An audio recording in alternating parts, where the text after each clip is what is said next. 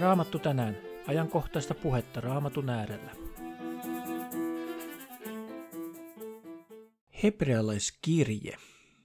Kirje hebrealaisille sisältää 13 lukua, ja se on erikoinen kirjeiden joukossa siinä mielessä, että siinä ei mainita missään sen kirjoittajaa.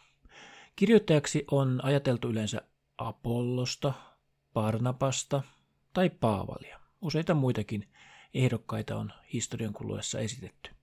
Vanhan kirkon aikoina Paavalia on perinteisesti pidetty kirjoittajana. Mutta miksei myöskin Apollos voisi olla hyvä ehdokas, sillä kirjoittaja selvästi tuntee erinomaisesti sekä hellenistisen kulttuurin että raamatun kirjoitukset. Apolloshan oli apostolien tekojen mukaan oppinut mies ja väkevä raamatuissa. Näin nimittäin Apollosta kuvataan apostolien teoissa. Luku 18 jakeessa 24 eteenpäin sanotaan näin.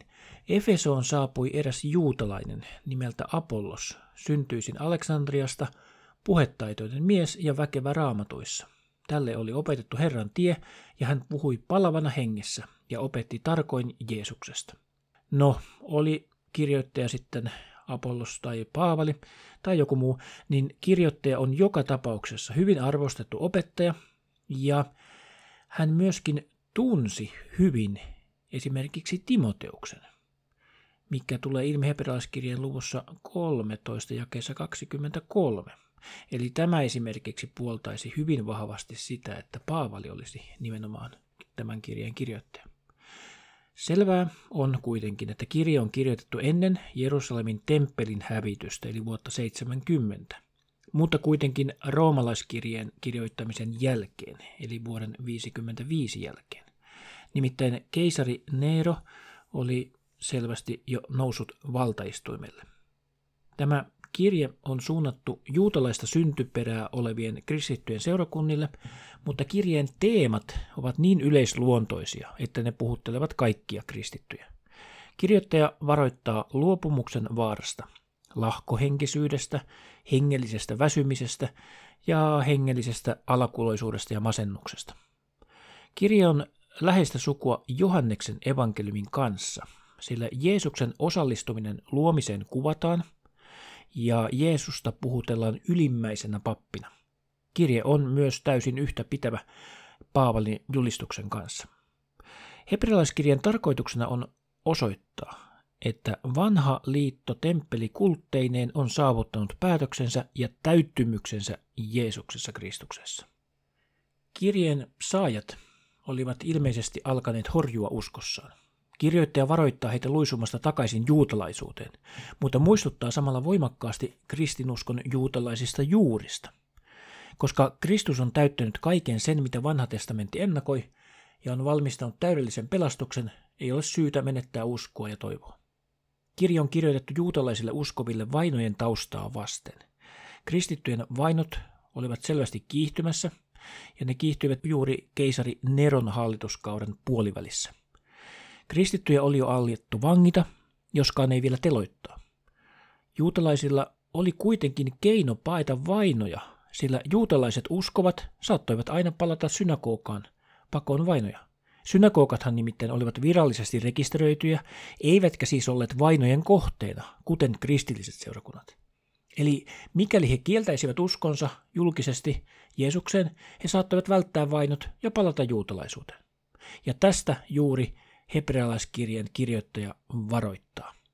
Muutama mielikohtani tästä hebrealaiskirjeestä. Oli hyvin vaikea valita näitä jakeita, sillä koko tämä kirje, sen jokainen jae on kuin kallisarvoinen helmi, jonka haluaisin tässä nostaa esiin. Mutta ohessa nyt muutama mielikohtani. Lukekaa kuitenkin ehdottomasti koko hebrealaiskirja ajatuksella ja rukouksella.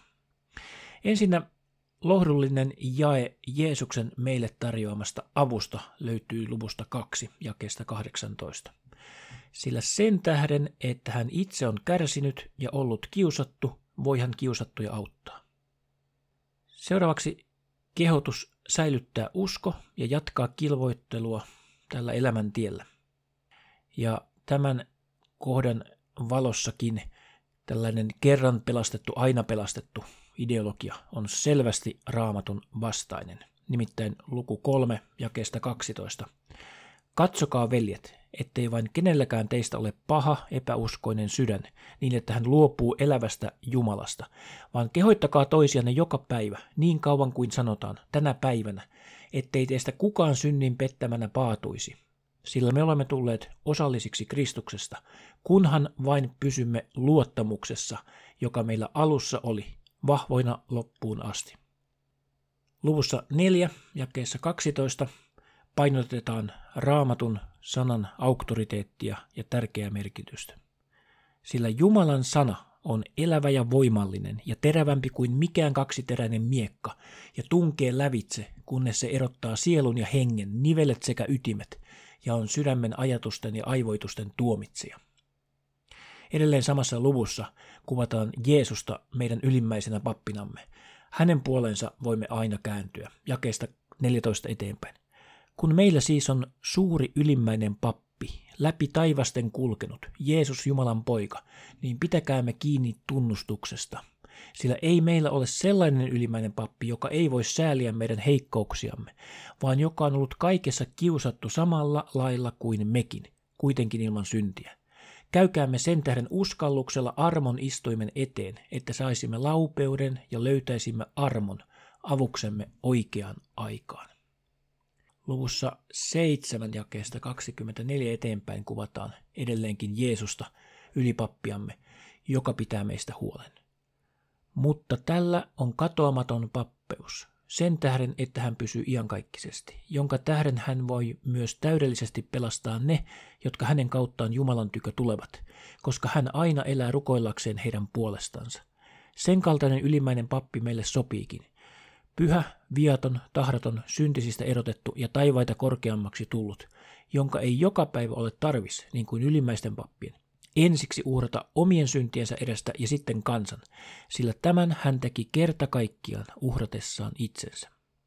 Usein ei-uskovat kysyvät siitä, että miksi Jeesuksen nyt piti kuolla ristillä meidän puolestamme.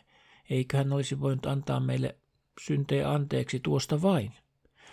Vastaus löytyy Jumalan oikeuden mukaisuudesta ja tästä hebrealaiskirjan luvusta 9 jakeesta 22, jossa sanotaan näin, ilman verenvuodatusta ei tapahdu anteeksi antamista. Tämä on Jumalan laki, ja juuri siksi Jeesuksen täytyi kärsiä ja vuodattaa pyhää verensä meidän syntiemme puolesta, jotta me saisimme anteeksi, saisimme vanhurskauden. Luvussa 11 alussa sanotaan näin, kerrotaan mitä usko on. Mutta usko on luja luottamus siihen, mitä toivotaan, ojentautuminen sen mukaan, mikä ei näy. Luvusta 10 löytyy kehotus pysyä uskon tiellä ja kääntyä ylimmäisen pappimme puoleen rohkeasti.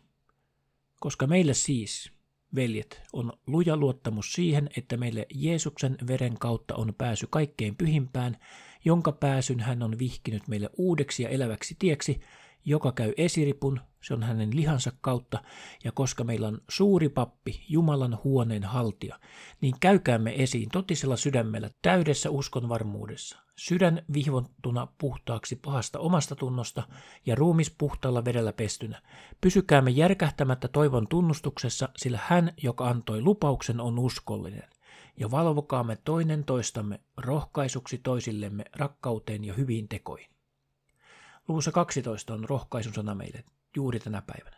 Sen tähden, kun meillä on näin suuri pilvi todistajia ympärillämme, pankaamme mekin pois kaikki, mikä meitä painaa, ja synti, joka niin helposti meidät kietoo, ja juoskaamme kestävinä edessämme olevassa kilvoituksessa, silmät luotuina uskon alkajaan ja täyttäjään, Jeesuksen, joka hänelle tarjona olevan ilon sijasta kärsi ristin, häpeästä välittämättä, ja istui Jumalan valtaistuimen oikealle puolelle. Ja lopuksi vielä viimeisessä luvussa, luvussa 13 jakeesta 13 eteenpäin, kohdistetaan katse kohti iankaikkisuutta, meidän kristillistä toivoamme. Niin menkäämme siis hänen tykönsä ulkopuolelle leirin, hänen pilkkaansa kantain, sillä ei meillä ole täällä pysyväistä kaupunkia, vaan tulevaista me etsimme. Tätä iankaikkista asumusta mekin saamme etsiä uskossa ja ojentautua jo sitä kohden. Pyhittää itsemme, kääntyä Jumalan puoleen, kulkea hänen kanssaan. Hän on meidän vierellämme ja pitää meidät uskon tiellä, kaidalla tiellä kohti iankaikkista elämää. Siunausta päivääsi.